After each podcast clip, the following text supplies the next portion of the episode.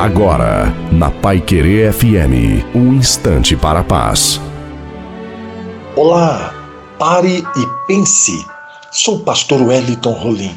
No livro de Jó 8, verso 7, o teu primeiro estado, na verdade, terá sido pequeno, mas o teu último estado crescerá sobremaneira. Esse texto fala da vida de Jó, que perdeu bens, perdeu saúde. Eu e você sabemos disso, mas houve três etapas na vida de Jó e Bildade profetiza para ele. Essa primeira etapa foi a etapa de, do início da largada. A segunda etapa é a etapa de perdas. E a terceira, agora, é a etapa da reconstrução. Eu profetizo em tua vida. Seja abençoado, abençoada, em nome de Jesus Cristo.